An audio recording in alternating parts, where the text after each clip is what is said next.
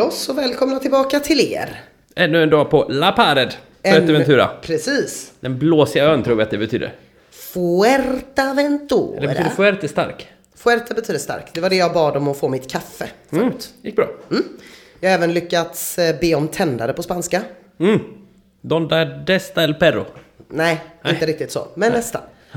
Ehm, men annars rullar det på ganska Ja, här bra. har det hänt grejer sen sist ändå. Men det... Igår, förstår ni, då fanns det köttfärssås på buffén. Ja, gigantiska dramer som utspelar sig. Ja. Som de klassiska grekiska.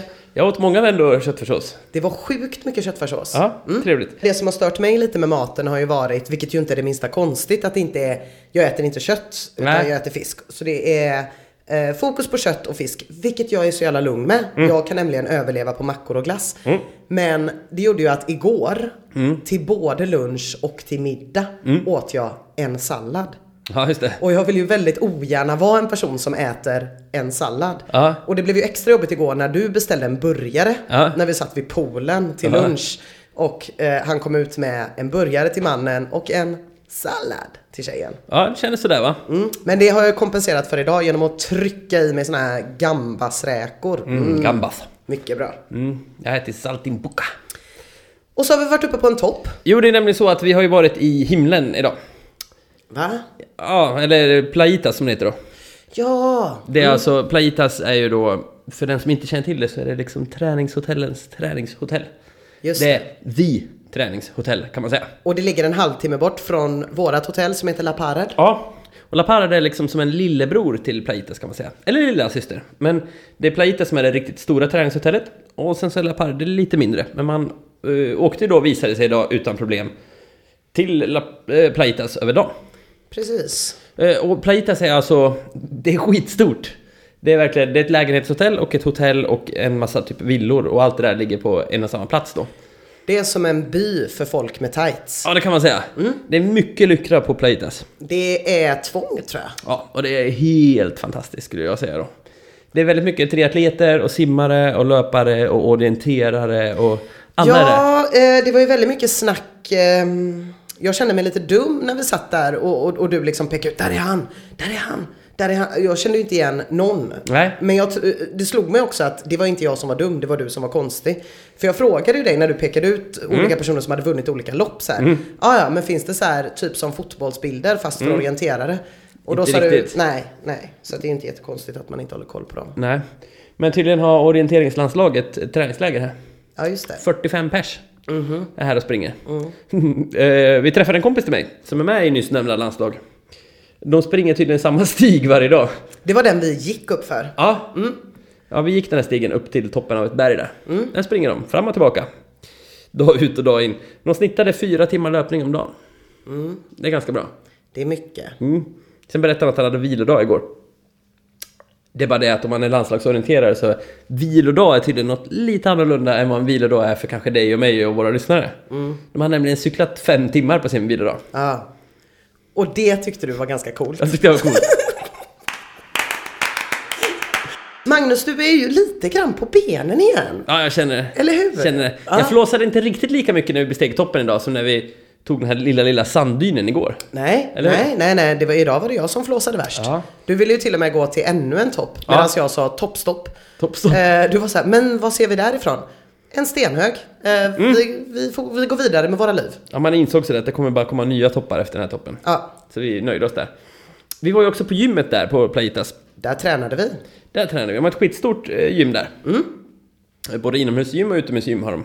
Och crossfit-gym. Vi var på det vanliga inomhusgymmet då. Vi var inte på crossfit-gymmet. Inte idag heller. Men jävla vad skönt det var att få gymma lite. Tror det Ja. aldrig jag skulle säga, men det var ju helt fantastiskt. Jag har ju som ni känner till nu då, inte tränat så mycket de sista veckorna för att jag har åkt på den här lunginflammationen. Men idag fick jag liksom aktivera musklerna. Ja. Det var så jävla skönt när man kom till den här, jag tror det heter... Nej, latsdragen man drar neråt, då heter den här sittande rodd. Man liksom drar de här grejerna mot sig och aktiverar hela ryggen så här. Det var så jävla gött. Ja men vi snackade ju lite om det. Alltså det känner jag ju också igen. Jag har ju varit sjuk, inte lika sjuk, men jag har varit sjuk. Och legat i sängen några dagar här eh, förra veckan. Man får ju så jävla ont i ryggen och Ja. nacken av att ligga still. Ja, ja, det är helt sjukt. Ja, Det, det kommer liksom ganska snabbt där om man inte rör sig. jag, jag inser ju Mm. hur mycket du tränar när man är på ett sånt här ställe. Också för att du ofta påpekar hur mycket du hade tränat om du inte hade varit sjuk. Mm. Men även för att eh, du har sån jävla koll på alla de här för mig ganska perifera människorna som Mm. tävlar i olika landslag. Och att du också har sån koll att du, du var, det var som att vara ute på fågelskådning när vi gick runt på Playtas. Du bara, triatlet. Ja men han springer ju, hur ser du det? Vaderna. Aha okej, ja ja okej. Inte triatlet, hur ser du det? Cykelstyret. Ah, ja, ja, ja. ja. Så att du har liksom, ehm, ja det är en subkultur Alla du är är lite mer invigd i. Jag är väldigt bra på buffé. Ja, Här finns det mycket trevligt. Det är lite olika varje dag. Vi kör ju frukost och middag på buffé här då. Ehm, idag fick man pannkakor till frukost till exempel. Jävligt trevligt. ja. Jag är inte mycket för pannkakor till frukost annars. Pannkakor är ju en efterrätt som alla vet. Eh, vuxna människor äter inte pannkakor till middag till exempel. Men till frukost där kan det vara lite gott att pimpa upp det hela med. Men folk äter ju eh, som att de tränar mycket. Ja, gör de det? det? Alltså, det här är ju intressant tycker jag. För att det finns... Det finns liksom två vägar inom, eh, om vi säger elitmotionärer och uppåt i hur man äter. Det där tycker jag är jävligt intressant. Antingen då så går man det här, eh, vi kan kalla det nyttiga spåret. Ja, Då är det folk som äter liksom, det är tallriksmodeller, riktigt mycket grönsaker, rent kött med inte så mycket fett på liksom så här. Eh, fibrer, sådana saker. Eh, inte så mycket fett, inga Nej. såser och sånt. Det är liksom hälsospåret. Finns det de som verkar tänka så här, jag tränar så mycket att jag kan äta precis vad jag vill. Det är de som eh, är ute och springer här, sen ligger de i poolen och trycker ett paket kakor och dricker en bärs. just det. Det är fascinerande att se hur båda de här grupperna i slutändan verkar vara ungefär lika snabba när de tävlar mot varandra. Ja, Vilka tror du är roligast på vägen? Ja, alltså min idealmåltid består ju sällan av enbart eh, kakor eh, eller det där andra. Nej. Finns det någon som tävlar som verkligen uppskattar en huvudsaklig kost bestående av ost? Eh, nej, jag tror inte det. En av sakerna som hände i vad du kallar himmelriket då, det var Mm. ju att det kom en kille på en kickbike med en typ tennisbollsgul t-shirt, Ja. oljeglas Ja. och lyckades åka på en kickbike med en sån här jättestor Ja. högtalare. Ja, det var fascinerande. Det var fascinerande. Eh, och det som jag tyckte var fascinerande var att eh, han kom till poolområdet där vi satt. Mm. Och alla liksom badade och kastade upp ungar i luften. Och Ja. Det var som en lek Ja. som pojk. Som en vanlig pool. Ja. Och sen så kopplade han in högtalaren och så gjorde han så här. Och alla bara vände sig om var jävligt. omedelbart och bara ställde sig. Och det visade sig, ja ah, det är vattengympa. Men det fanns ju inga tecken på det innan Nej. Och då drog de igång. Och det var maskotar. Tre stycken eh, stod Det var och... så sjukt. Först var det liksom tre instruktörer. Sen efter en stund, då blev det blev som en sån här grotesko-sketch Mm. som ballar ur. För då kommer det in en stor jävla maskot, en orange djävul typ i plyschdräkt. Och är med i själva övningarna. Ja. Väldigt spännande. Och jag, jag är väldigt lätt för att tänka så här. Det här är ett samtidsfenomen. Det här skulle aldrig kunna hända någon annan gång än 2016. Men då kom jag på att även i den första Sällskapsresan-filmen så har de någon slags gympa i början. Ja, Så att det kanske finns en lång stolt tradition av sådana här mycket möjligt. gruppträningspass. Men jag tycker att det är något härligt i det där, att det finns så jävla mycket olika pass. För vi var på Playtas nu en halv dag eller någonting.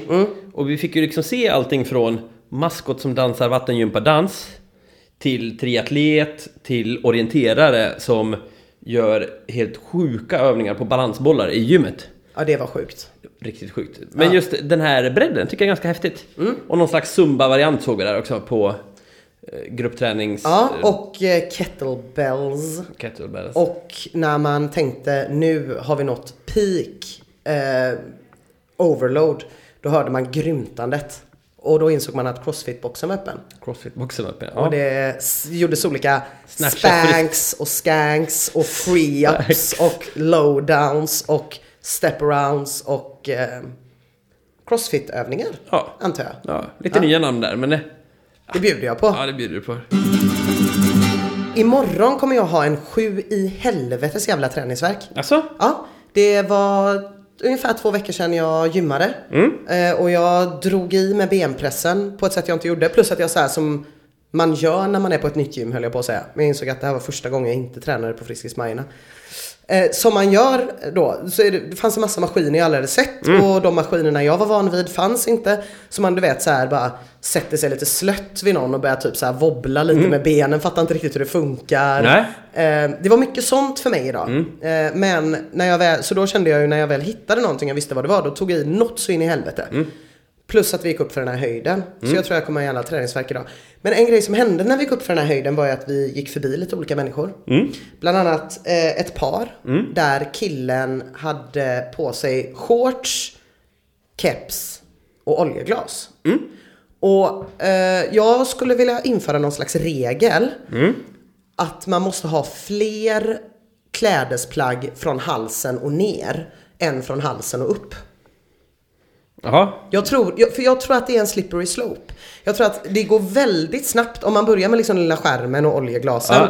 Så vad, vad, sen kanske man har en liten buff runt halsen. Ja. Man kanske har såna här flesh tunnels eh, örhängen i... Eh, helt plötsligt kan det bli väldigt tätt Ja. om, om utrymme där uppe. Och så väldigt lite där nere. Det är en symmetrifråga. Mm. En liten, eh, ett litet modetips från mig till er. F- Fler plagg under halsen än ovanför? Jag tycker att det är en livsregel. Okej, ja. Han var ju inte den enda vi såg med oljeglas. Oljeglas är ju, ja. Det är standard här. det är standard. Gött att se. Ja, jag kände mig lite som att jag kommit in i ett parallellt universum jämfört med Mariaplan alltså. Ja, där är inte mycket oljeglas. Nej, jag tror att om någon dyker upp med oljeglas då blir det, Spö. då blir det spö. Ja. Ja. Men nu, eh, nu, nu är det jag som är, jag är inte ens med med solglasögon. Jag, jag är en minoritet. Ja, jag blev lite hånad här på vår Instagram för att jag hade eh, mina ljuvliga Oakley. Med lite blått oljeglas sådär. Fina. Mm, det, är, det är ett speciellt mode, Magnus. Men som sagt, eh, för att jag inte ska vara alltför negativ så säger jag kör på oljeglasen. Men eh, se då till att du har motsvarande mängd plagg ner till. Jag vill inte tänka på en person som är naken Nej. med skärm och oljeglas. Men jag tror ändå vi ska åka till marknaden och köpa ett par oljeglasbrillor eh, till dig.